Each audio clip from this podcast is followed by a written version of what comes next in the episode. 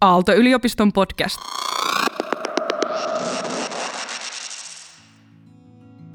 Itseohjautuvuus puhuttaa nykyään paljon. Usein se mielletään eh, mun mielestä väärin pelkäksi autonomiaksi tai vapaudeksi, koska oikeasti itseohjautuvuus toimijakseen edellyttää kaikkien kolmen psykologisen perustarpeen tyydyttämistä, eli vapauden, kompetenssin tai osaamisen kokemuksen sekä autenttisen yhteyden toisiin ihmisiin. Mistä itseohjautuvuudessa sitten on oikeastaan kysymys? Siitä keskustellaan tänään.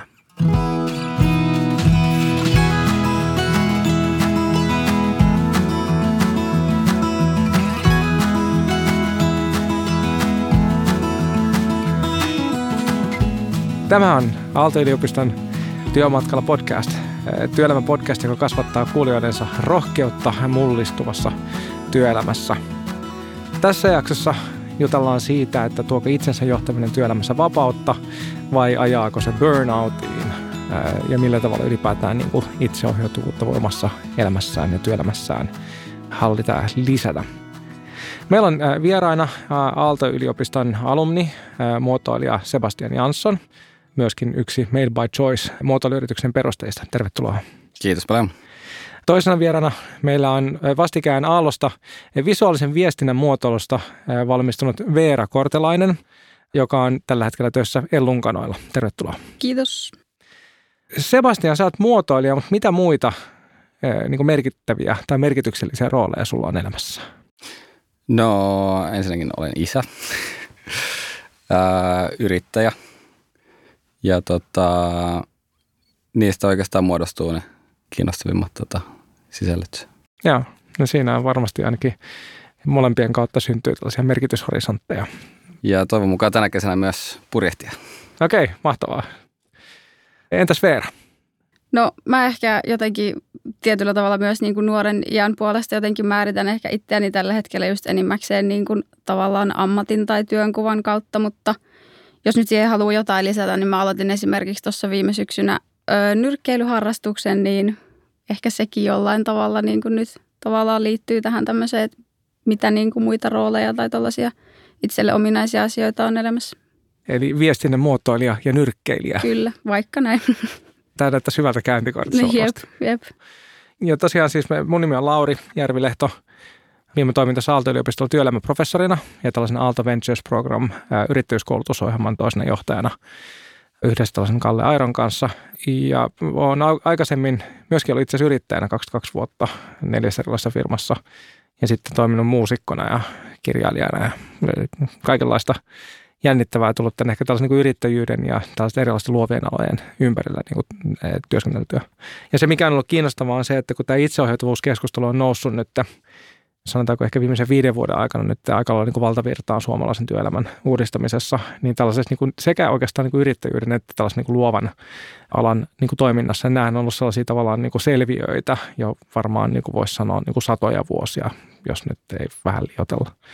Tai et siis, et, eikö niin, että ei millekään säveltäjälle tai, tai taiteilijalle tai designerille ole tullut mikään niin kuin pomo yleensä sanomaan, että pistäpä tuosta kuule nyt mestariteos soimaan, vaan, vaan se on jollakin tavalla tullut sieltä enemmän ihmisen omasta halusta niin kuin toteuttaa asioita.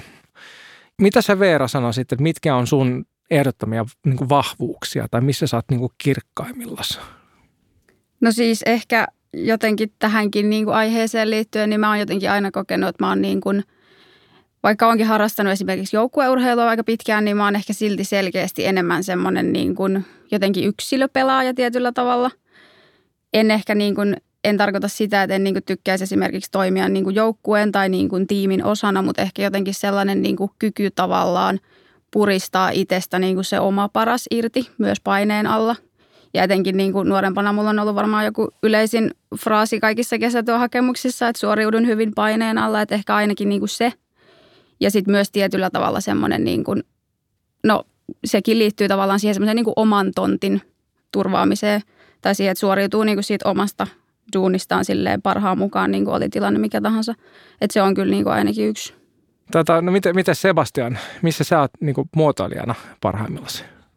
Ää, no kyllä mä sanoisin semmoisessa tota, niin kuin yhteistyössä ja yhteisluomisessa, että, että mun ehkä semmoinen polku ja tarina ja kasvu on, on ehkä ollut semmoisesta yksin ö, yrittäjyydestä opinnoista saakka ja semmoisesta, että on ollut niin kuin omalotteista drivea ja, ja kaikkea muuta ja asunut ja opiskellut paljon eri maissa, Milanossa, Pariisissa ja New Yorkissa ja, ja tehnyt paljon semmoisia niin oma-aloitteisia juttuja ja toiminut yrittäjänä muotoilutoimiston pyörittämisessä niin kuin useamman vuoden ja sitten ehkä löytänyt semmoista uutta iloa ja drivea ja lisäarvoa siitä semmoisesta yhteisyrittäjyydestä, mutta myöskin yhteisluomisen tuomasta lisäarvosta. Ja, ja oikeastaan semmoinen tota, itseohjautuvuus, niin mä näen sen ehkä semmoisena hybridinä siitä, että on, on niin kuin omalotteinen ja sitten omalotteisuudesta ja omasta kunnianhimosta ja, ja intohimosta sit yhdistettynä semmoiseen tiimin kanssa, miten yhdessä puhalletaan yhteen hiileen. Oli sitten niin kuin oman firman sisällä tai myöskin niiden kumppaneiden kanssa, kenen kanssa toimii. Ja, ja myöskin ehkä mitä me halutaan nyt Made by Choiceissa myöskin vahvasti rakentaa on, on niin kuin yhteisluomisen varaan ja, ja sen tuoman lisäarvon varaan. Ja, ja se tarkoittaa sitä, että et, et, et tavalla semmoista ehkä pelimaailmassa aika tuttua semmoista, että toimitaan vähän niin kuin soluissa tai klustereissa ja, ja ne, ne tiimit vähän rakennetaan aina tapauskohtaisesti ja, ja hierarkia on tosi matalaa ja kunnioitetaan ja uskotaan niin kuin kaikki toisiimme. Ja, ja sille ei oikeastaan merkitystä, että kuka tuo mitäkin pöytään tai että kuka omistaa mitäkin ideaa tai kenen, tai että et, et se niin kuin, halutaan myös vahvasti rakentaa eteenpäin semmoisesta egocentrisestä luomisesta kohti kollektiivisempaa luomista ja varsinkin niin kuin muotoilualalla, missä on tiettyjä luutuneita rakenteita edelleen ja osittain ehkä pysyy yllä median tuottaman semmoisen yksilökeskeisen huomion kautta. Mites Veera sit, sä oot töissä Ellunkanoilla ja Ellunkanat on näitä ehkä tällaisia yksi itseohjautuvuuden lipunkantajia Suomessa tällä hetkellä, niin millä tavalla niin kuin sun arjessa ja työssä niin kuin toteutuu tämä itseohjautuvuus tällä hetkellä? No siis nyt tietenkin pakko sanoa, että nyt kun on tämä tota vallitseva tilanne päällä, niin tämä ehkä jotenkin on, tai nyt niin kuin peilaa tavallaan kaikkea nyt, niin kuin, että miten, millaista työ, niin kuin työnteko on tavallaan tässä tilanteessa. Mutta mä oon siis itse asiassa jutellut tästä just jonkun, tota, tai siis jossain kehityskeskustelussa juteltiin meillä tota, meidän Head of Kanan Sanna Kulmalan kanssa tästä aiheesta. Ja tota, me jotenkin juteltiin siinä, että onko niin kuin, kun mulle jotenkin, mä en ole ikinä kokenut niin kuin itseohjautuvuutta mitenkään niin kuin varsinaisesti ongelmalliseksi. Musta tuntuu, että se ehkä johtuu niin kuin siitä, että oma tekemisen tapa on ehkä ollut niin kuin jotenkin jostain syystä tai toisesta tosi luontaisesti sellaista, että niin kuin, niin kuin mä alussakin sanoin, että jotenkin niin kuin tavallaan se oma rooli ja se oma lokero ja omat vastuualueet ja sitten jotenkin niin kuin sen sisällä luovii ja tekee asiat niin kuin oman parhaan kyvyn mukaan, että se on ehkä ollut niin ominainen tekemisen tapa, että mä en niin kuin, mulle tavallaan tällainen niin kuin just nykyisen työpaikan kaltainen niin kuin tapa tehdä töitä tuntuu niin kuin siis todella luontevalta, että ehkä ennemminkin niin kuin – tuntuu jotenkin ajatuksenakin oudolta, että kaikki tavallaan firmat ei toimi näin. Ja etenkin kun se on itselle niin kuin, kun aloitin tosiaan siis kyseisessä paikassa harjoittelussa suoraan niin kuin tavallaan niin sanotusti suoraan koulun penkiltä, niin tavallaan työskentelyn tapa kuitenkin niin kuin koulussakin on jo silleen jotenkin niin kuin ehkä vähän tavallaan itseohjautuvuuteen kannustavaa, ainakin miten itse on niin kuin valinnut tehdä niitä töitä. Että jotenkin niin kuin mä oon aina siis pitänyt siitä, että pystyy niin kuin jotenkin tavallaan antaa niin kuin työn ja vapaa-ajan sekoittautua silleen tosi niin kuin luontevasti. Ja se on siis, mä oon toiminut niin jo koulussa ja sitten mä oon pystynyt nyt tavallaan jatkaa sitä niin kuin täysin samaa työskentelytapaa ja niin kuin nyt töissäkin. Että ehkä niin kuin, jos nyt vastaan tuohon kysymykseen, niin se ehkä niin kuin näkyy tavallaan just semmoisena, että on niin kuin pystynyt toteuttaa niitä niin kuin itselle ominaisimpia työskentelytapoja mistä ehkä suurimpana on just se, että antaa niinku tavallaan sen työn ja sitten niinku vapaa-ajan jotenkin sille iloisesti sekoittuu keskenään.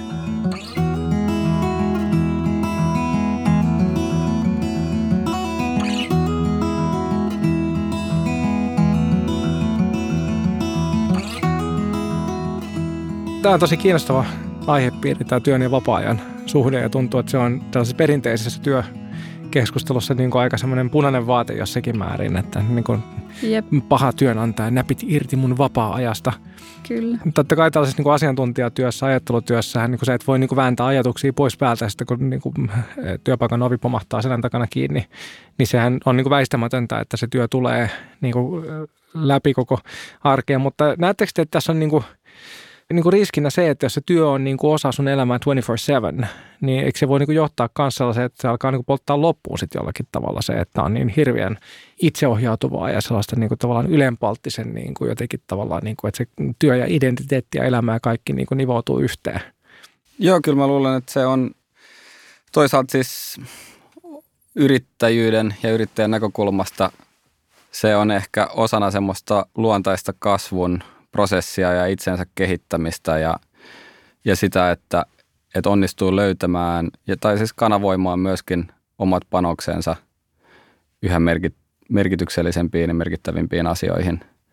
Että onhan se helppo käyttää niin kuin yli, ylenpalttisesti resursseja asioihin ja sitten ehkä jos menee liian pitkälle siinä, niin huomaa, että, että pitää vähän uudelleen strukturoida siihen, että mihin keskittyy ja ehkä, että miten ajankäytöllisesti ja miten fokusoimalla saa, saa enemmän aikaiseksi vähemmällä niin sanotusti. Niin ainakin itsellä on ollut muutaman viimeisen vuoden aikana, kun on, on siirtynyt täyspäiväisesti semmoiseen tota, yhteisyrittäjyyteen ja vastuunkantoon myöskin, mitä se on tuonut mukanaan ja, ja paljon yrityksen johtamiseen ja ohjaamiseen liittyviä, liittyviä asioita, mitkä on vienyt hirveästi resursseja niin kuin siinä itse uuden oppimisen parissa, plus, plus sitten ollut valtava määrä työmatkoja Hmm, hmm. ää, ja näin, niin, niin varsinkin se yhdistelmä on kyllä ehdottomasti kuluttanut sitä niin kuin omaa, omaa jaksamista. Ja, ja nyt me ollaan sitten taas niin kuin uuden äärellä, missä ei hirveästi matkusteta, niin, Niinpä, niinpä. mutta sitten saa uudestaan vähän keksiä sitä, että minkä varassa kehittää sitä liiketoimintaa ehkä varsinkin, että me ei tiedetä, että missä me ollaan puolen vuoden tai vuoden päästä, niin mm. miten me voidaan ikään kuin varautua siihen, siihen pahimpaan ja että on näitä eri, eri niin kuin skenaarioita ja myöskin, että se toiminta pysyy tarpeeksi semmoisena agiilina ja ketteränä ja responsiivisena siihen, että aina pystytään vastaamaan vikkelästi nopeisiin uusiin haasteisiin ja mahdollisuuksiin. Jep. Mitäs niin kuin Veera? No siis mä oon tota pitkään siis etenkin niin kuin opiskeluaikojen alussa, niin mä oon siis pitkään ajatellut niin kuin pitänyt itseäni immuunina burnoutille. Mm. Se on ehkä nyt niin kuin jotenkin tavallaan, no realismi on ehkä iskenyt, että ei se nyt ihan ehkä näin olekaan, vaikka niin kuin tekeekin sellaista työtä, tai niin kuin tavallaan ne työtehtävät, mitä mä niin kuin teen niin sanotusti palkkaduunissa asiakastöinä, niin ne on niin kuin oikeastaan jotenkin tietyllä tavalla sisällöltään samoja kuin mitkä vaikka niin kuin tällaiset omat projektit.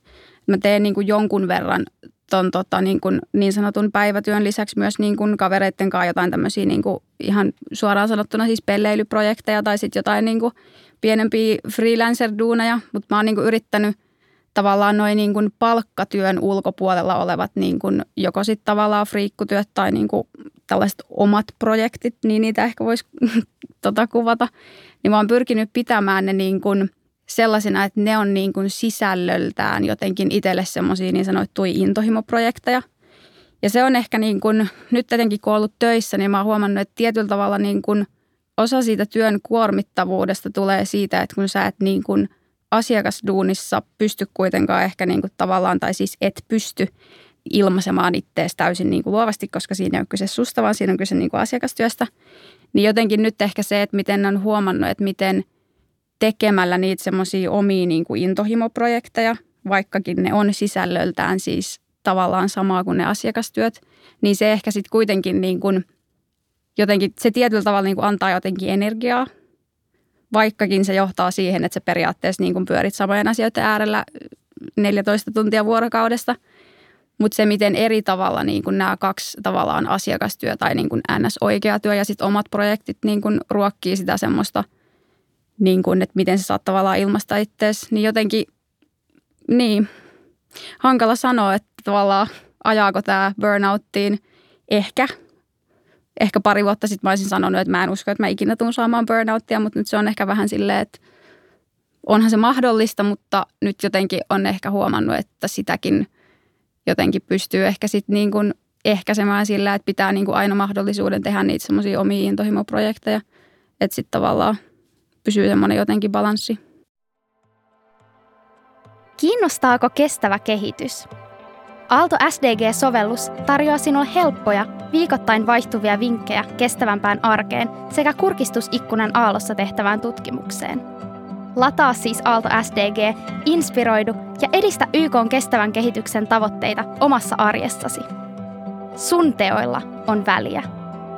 Aalto SDG-sovelluksen voi ladata App Storesta tai Google Play-kaupasta. Lisää tietoa löydät aaltofi kautta SDG. Mä oon niin kuin nähnyt, tästä ollaan kaksi erilaista dynamiikkaa, mitkä ikään kuin, niin kuin mistä on hyvä olla tietoinen tämän niin kuin itseohjautuvuuden kontekstissa. Yksi on se, että ei se, yleensä niin kuin työn määrä ei ole se, mikä kuormittaa ihmistä. Itse asiassa vaikka niin kuin, jos lukee vaikka lehdistä näitä artikkeleita, niin se kuulostaa siltä, että on niin kuin liikaa kaikkea. Vaan et ongelma ei työn määrä, vaan työn epämäärä. Siis se semmoinen tavalla, että, että jos se työ ei ole selkeästi niin kuin jaksottunut johonkin sellaisiin tavoitteisiin, mitä, mitkä sä ymmärrät ja mitkä on sulle tärkeitä, niin siinä vaiheessa työ muuttuu stressaavaksi ja kuormittavaksi. Mutta sitten itseohjautuvuuden kontekstissa on aika kiinnostava, koska siis tosiaan aika paljon, etenkin nyt niin työelämän ja myös kouluuudistuksen ympärillä, niin on tulkittu usein sille, että itseohjautuvuus on sitä vaan, että niin kuin sanotaan, että koulukeskustelussa niin kuin ainakin väitetään, että jotkut opettajat on tulkinut sinä, että oppilaat vaan tekee mitä niitä huvittaa. Ja se on ihmiselle, niin kuin, ihmiselle jolla ei ole vielä sellaista niin selkeää niin tavallaan merkitystä tai päämäärähorisonttia, niin se on tavattoman stressaava tila, että me ei vaan tee, tee mitä sua huvittaa, no mitäs mikä ei huvita.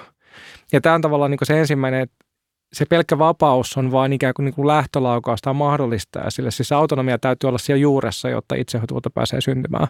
Mutta se vaatii sitten niin kuin, ikään kuin komplementeeksi sen kompetenssin tai osaamisen kokemuksen tai näitä tällaiset flow-kokemukset, missä se niin kuin oma osaaminen ja se haastetaso on, on yhteydessä. Ja sitten samalla vielä niin kuin tavallaan sen niin kuin yhteyden toisiin ihmisiin, että sä voit tulla työpaikalle sille, että ei tarvitse vetää jotain maskia päähän tai esittää jotain roolia, vaan että sä voit tulla takki auki just semmoisen kuin sä oot. Ja, ja tietenkin työpaikoilla nämä toteutuu hyvin niin kuin vaihtelevassa määrin. Mutta mä näen, niin kuin, että just on niin kuin tavallaan loppuun palaamisen niin kuin riskinä on se, että liika vapaus johtaa niin kuin yhtäältä siihen, että ihminen saattaa ruveta niin kuin palaa loppuun. Mutta sitten jotenkin vähän paradoksaalisesti tai ristiriitaisesti, niin liika flowkin voi polttaa ihmistä loppuun, koska flow on fysiologisesti stressitila. Eli käytännössä sulla on sun stressi, mm, oli tasottanut koholla, kun ihminen on flowssa. Ja jos olet koko ajan sellaisessa ylivirittyneessä, niin kuin vitsit mahtavaa, tämä, on, niin kuin, tämä menee ihan sairaan hyvin, mm. niin ei sitä siis kroppa kestä kauhean montaa päivää tai viikkoa ainakaan.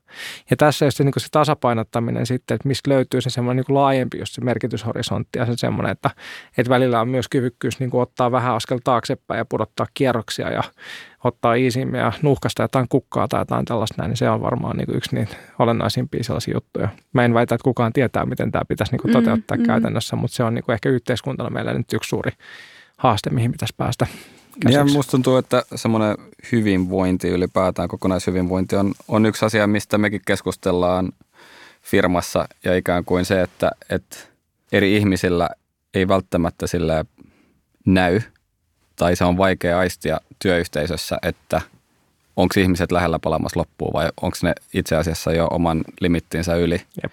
Ja sitten samaan aikaan sillä, että voi olla, että se yleinen työkulttuuri on ikään kuin sitä, että koko ajan tapahtuu hirveästi asioita ja miten, miten sitä onnistuu kannustamaan siihen, että, että ihmiset niin kuin kantaa itse vastuuta siitä tasapainosta ja siitä hyvinvoinnista myöskin ja semmoisesta kokonaistasapainosta niin kuin työn ulkopuolella.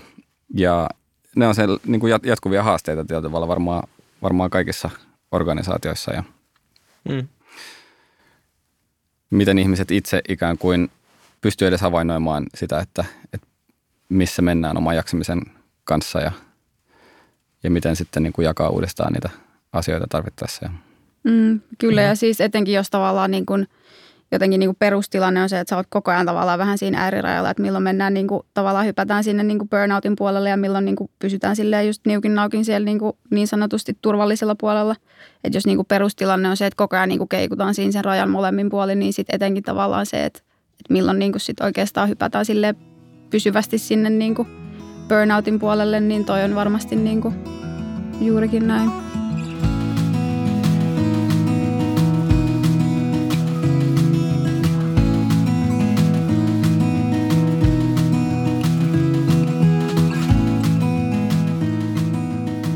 Ajatuksena on tässä niin kuin käydä tästä kolmea ratkottavaa asiaa läpi tässä niin kuin keskustelussa. Niin kuin, nyt ensimmäistä teemaa me ollaan tässä käsitelty aika pitkäänkin.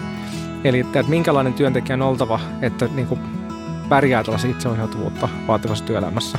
Ja ehkä vielä ja sitten, että mitä se vaatii ihmiseltä, että ei päädy burnouttiin siinä niin kuin itseohjautuvuuden kontekstissa. Ja mä ehkä vielä sanoisin niin kuin tässä niin kuin nykytilanteessa, että kun me ollaan niin kuin pakotettu tällaiseen itseohjautuvuustilanteeseen niin kuin aika suuressa määrin, niin mitkä on sellaisia niin kuin teidän nähdäkseni sellaisia asioita, mitä ihmisten pitäisi niin kuin tehdä, jotta he pärjää tällaisessa niin kuin näin voimakkaasti nyt itseohjautuvuuteen niin kuin määräävässä tai pakottavassa elämäntilanteessa. Mitä Sebastian sanoisit? No mä näen niin kuin itse ohjautuvuutta myöskin semmoisena, että on itsenäisyyttä ja vastuunkantoa. Mm. Ja tietyllä tavalla se ei tarkoita sitä, että on yksin tekemässä työtä, vaan erityisesti on tärkeää se, että, että asioita tehdään, tehdään tiimissä ja eri osaamisalueet täydentää toinen toisiaan ja projektit on, on moninaisia, missä tarvitaan monen, monen tyyppistä osaamista ja, ja se menee niin kuin askel askeleelta – eteenpäin, mutta tietyssä tiimissä niitä viedään läpi. Niin mä luulen, että itseohjautuvuus tietyllä tavalla mahdollistuu sillä, että on, on sitä sisäistä paloa ja drivea ja intohimoa ja, ja, ja kykyä ja halua ää, kantaa vastuuta asioista.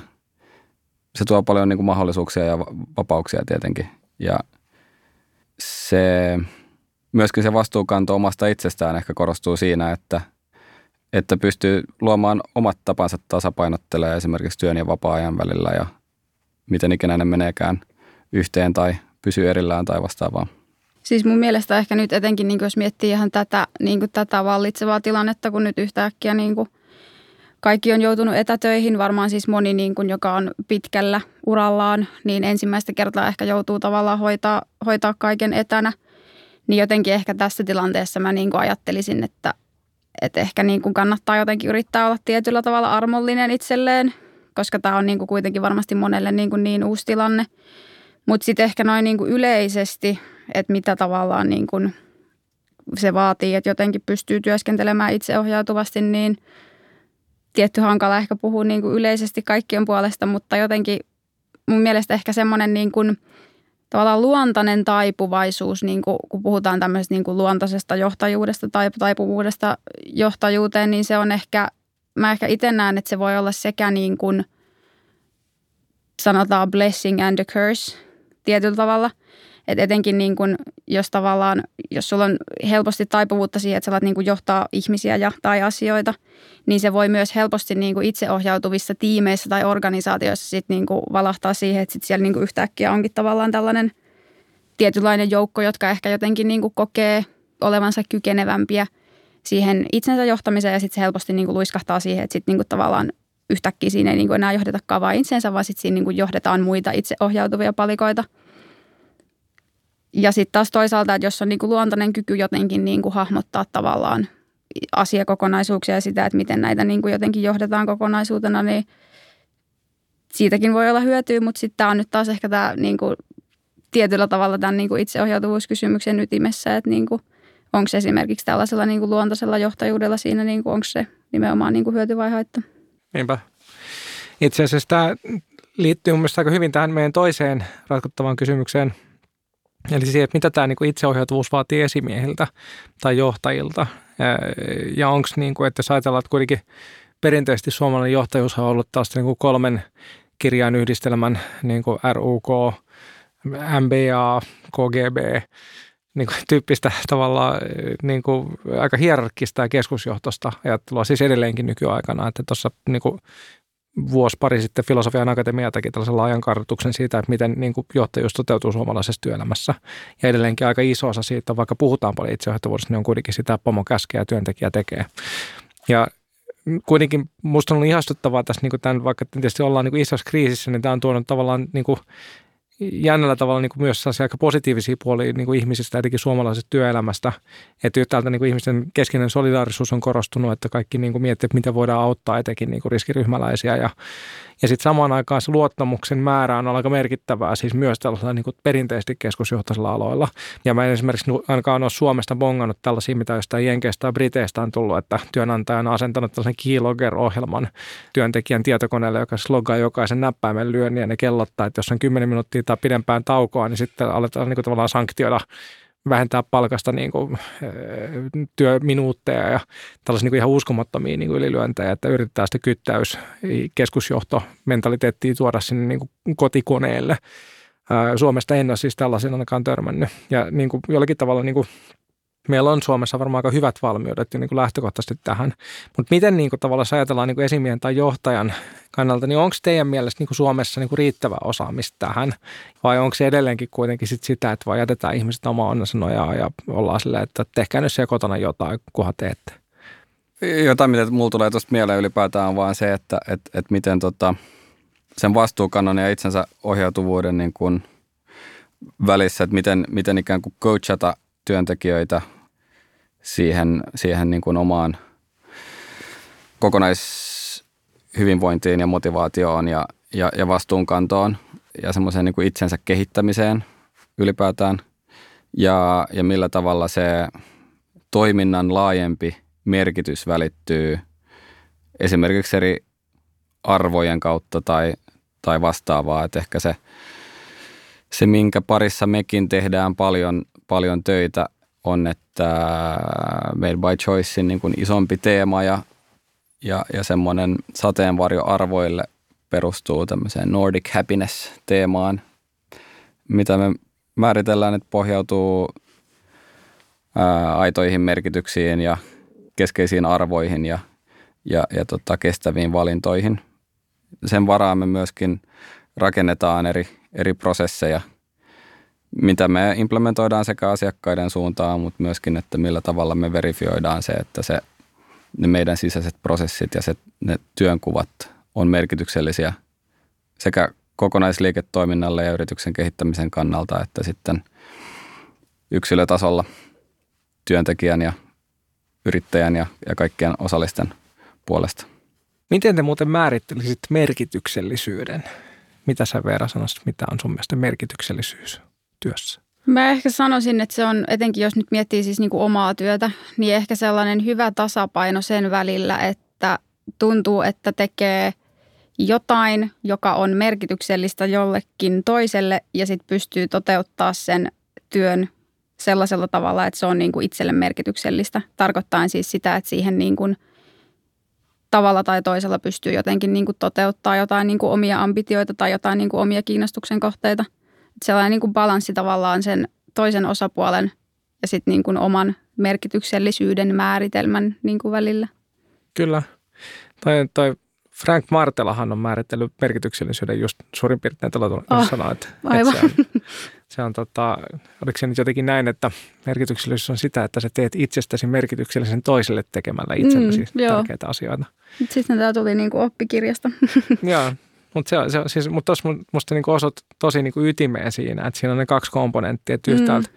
jos sä vaan teet sille äititeresamaisesti niinku vaan muiden ehdoilla muiden edellä, niin jää helposti vähän sellaiseksi niinku, niinku kynnysmatoksi ja se, se, se polttaa ihmisen helposti loppuun kyllä, kanssa. Kyllä, Mutta niin kuin lääke siihen on se, että sä teet asioita, mitkä sua kiinnostaa ja mistä sä oot innostunut. Ja just kun sä puhuit Sebastian tuosta intohimosta, joka on musta vähän vaarallinen sana, että siis niin kuin, että enemmänkin just – intohimo sellainen, niin kuin, että jee, mahtavaa, niin tavallaan musta olisi hyvä puhua siitä, että on niin asioita, jotka kiinnostaa. Että jotenkin, jos ihminen on enemmän hiljainen ja introvertti, niin se kiinnostus ei välttämättä koskaan ilmene sellaisen niin kuin miellyttävän niin kuin tuuletuksena.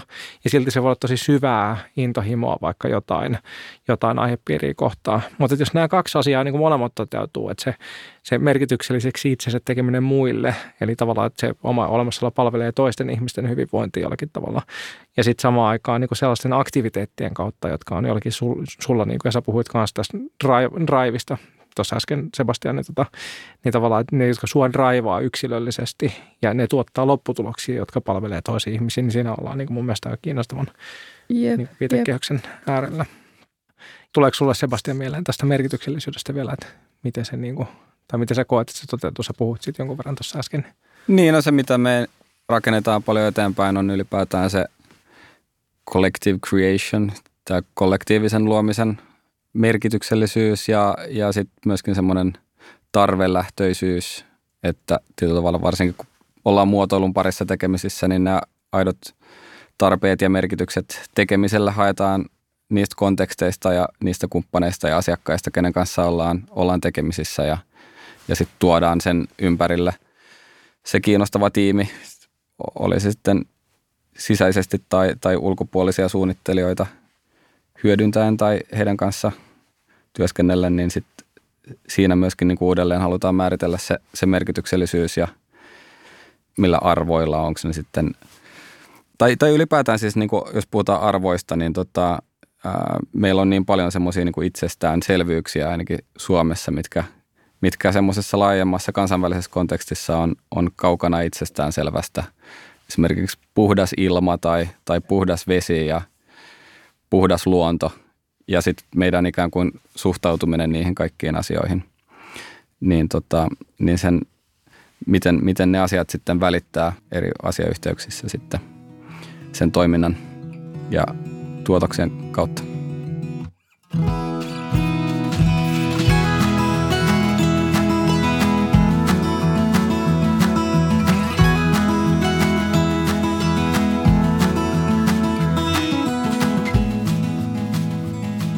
Hei, sitten meillä on vielä niinku tämmöinen ratkottava asia, joka ehkä liittyy tähän ensimmäiseen kysymykseen. Että onko sitten mahdollista, niin kuin, voiko tavallaan niin kuin olla liikaa hyvää? Tai kun useinhan on niin kuin ajateltu perinteisesti, että työ on tämmöinen välttämätön paha, joka täytyy raataa pois alta, että saa laskut maksettua. Ja siellä on niin kuin aika älytön propositio kaiken kaikkiaan, että, että jos ajattelee, että ihminen käyttää työhön noin puolet aikuisikänsä valvelalotunneista, niin sehän on jotenkin niin aika hämmentävä investointi, että sä käyttäisit, investoisit puolet sun elämästä sen laskujen maksamiseen. Kun itse asiassa on, niin kuin, jos me löydetään tapa tehdä töitä, joka just niin kuin, toimii tällä tavalla, niin kuin te molemmat kuvailette tässä, niin silloin se työ itsessään on niin kuin yksi merkittävä tai yksi suuri niin kuin merkityksen lähde elämässä. Mutta onko niin kuin mahdollista, että työ voi olla niin kuin liian vetävää ja ihanaa? Tai voiko se olla niin kuin jopa semmoinen jonkinlainen niin kuin, tavalla, että voiko ihminen jäädä niin kuin loukkuun tai koukkuun siihen niin kuin omaan työhönsä? Ehkä se onnellisuus on aika hyvä mittari. Siis sillä, että jos kaikki heijastaa sen kautta, että tekeekö sinusta onnellista, niin siinä ehkä löytää itse niitä vastauksia sen puitteissa, että kuinka stimuloivaa se, se työ on ja mikä, mitkä osa-alueet niistä tekee stimuloivia ja miten nauttii esimerkiksi vapaasta ja kaikki mitä siihen liittyy. Niin ehkä just tähän niin kuin aikaisempaa kanssa, että on, on merkitykset, arvot ja, ja valinnat, niin, niin että saa pääsee niihin niin kuin valintoihin käsiksi, jotka, jotka tehdään merkityksien ja arvojen pohjalta, niin ajaa kohti onnellisuutta. Miten sä määrittelisit onnellisuuden? Varmaan semmoinen perustyytyväisyys eri asioihin, mutta myöskin ehkä semmoinen niin kuin suhtautuminen, että osaa, osaa nauttia niistä asioista, jotka on merkityksellisiä, niin, niin tavalla – kyllähän se edellyttää ehkä tietyn tyyppistä optimismia ja myöskin semmoista myönteistä suhtautumista asioihin ympärillä. Ja myöskin, että osaa olla rehellinen omille arvoilleen, koska tietyllä tavalla me ei voida kontrolloida meidän ympäristöä, mutta me voidaan valita, mihin asioihin me tartutaan ja mihin asioihin me sanotaan joo ja mihin asioihin me sanotaan ei.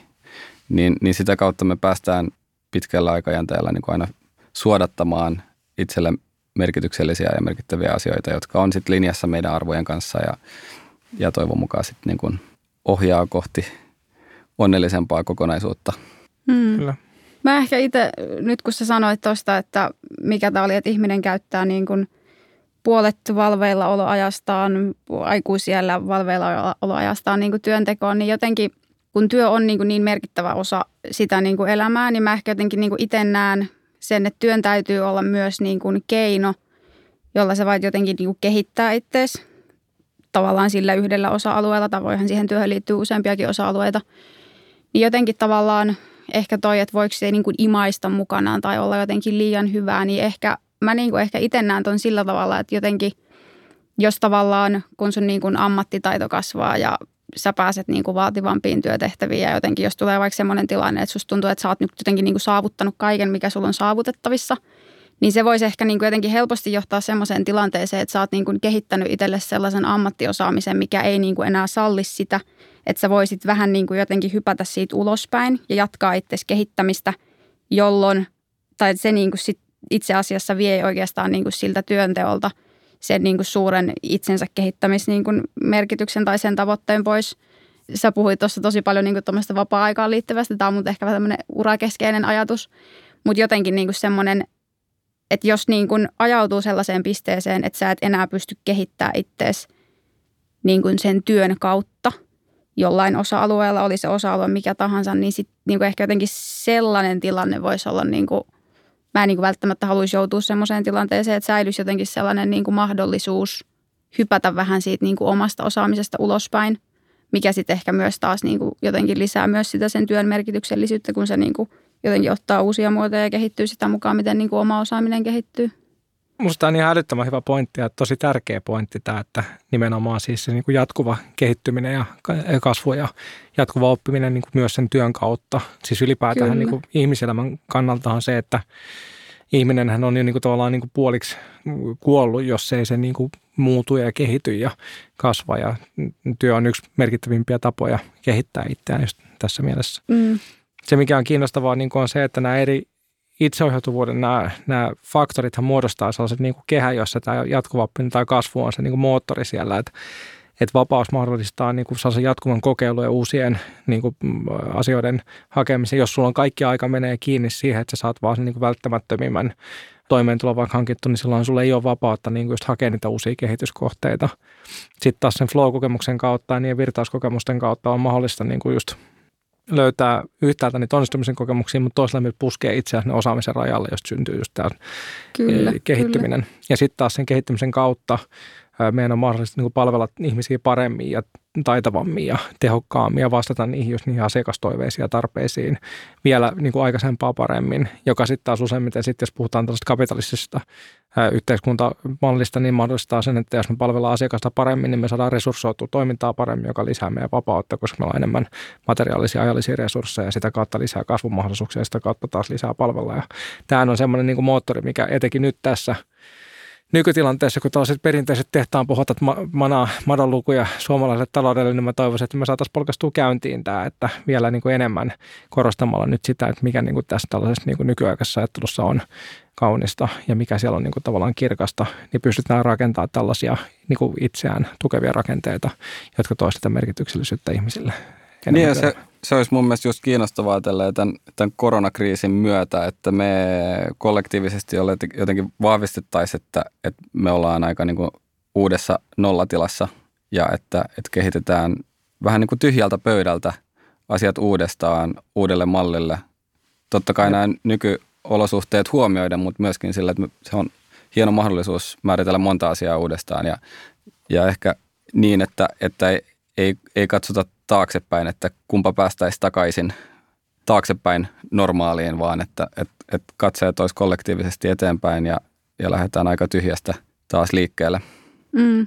Ja myös siis se, että mitä niin kuin tuossa alussa taisit Lauri sanoa siitä, että esimerkiksi vaikka säveltäjät tai muut tällaiset niin kuin luovan, työnte- luovan työntekijät, niin ei varmaan ole ikinä ollut sellaisessa tilanteessa, missä niin kuin pomo sanoo ylhäältä, että nyt, niin kuin, nyt tehdään näin, niin jotenkin nyt kun ollaan tämmöisessä niin kuin nollatilanteessa, niin – jännä nähdä, että aletaanko niin kuin esimerkiksi vaikka hakea just jostain niin kuin luovilta aloilta tavallaan jotain niin kuin mallia tai toimintatapoja niin kuin siihen itseohjautuvan työn tekemiseen, kun esimerkiksi nyt tämä etätyötilanne varmaan niin kuin jatkuu aika kauan.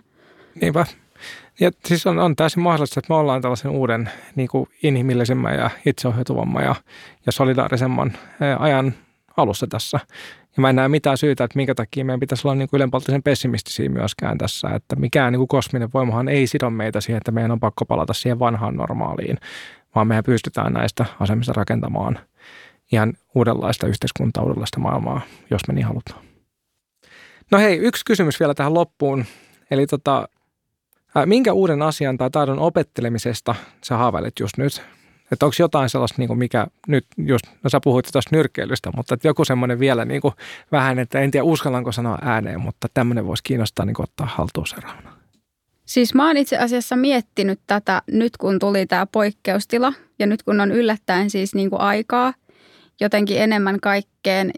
Ja mä en ole siis, mä en ole niin kuin keksinyt vielä, että mikä se olisi. Mulla on siis ollut vaihtoehtoina niin kuin kielien opettelu tai niin kuin, siis esimerkiksi ruotsin kielen taidon parantaminen ja sitten tällaiset niin kuin käsityöhommat. Mutta mä en ole siis niin kuin keksinyt vielä sellaista. Okei. Okay. Mitäs Sebastian? Ää, no mä haluaisin kehittyä johtajana meidän firmassa ja ihmisten johtajana ja, ja vastaavaa. Et se on ehkä semmoinen teema, mitä, mihin mä oon nyt niin kuin tarttunut tämän vuoden aikana. Mutta muuten odotan innolla, että pääsen tota, vähän kikkailemaan uudella pienellä purjeveneellä tota, tänä kesänä ja, ja sen sellaista. Niin siinä, on, siinä, siinä riittää opittavaa myöskin. Kyllä vain. Ja oppiminenhan ei koskaan lopu tässä, kun mennään eteenpäin. Kyllä. Hei, upea juttu, että pääsit tähän mukaan tähän podcastiin. Kiitoksia Sebastian, kiitoksia Veera. Kiitos. Kiitos.